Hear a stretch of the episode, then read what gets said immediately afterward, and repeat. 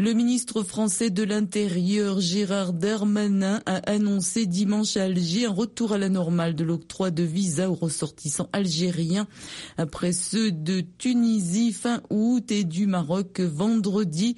À l'issue d'un entretien avec son homologue, monsieur Darmanin a annoncé sur Twitter un retour à une relation consulaire normale avec l'Algérie effective depuis le 12 décembre dernier.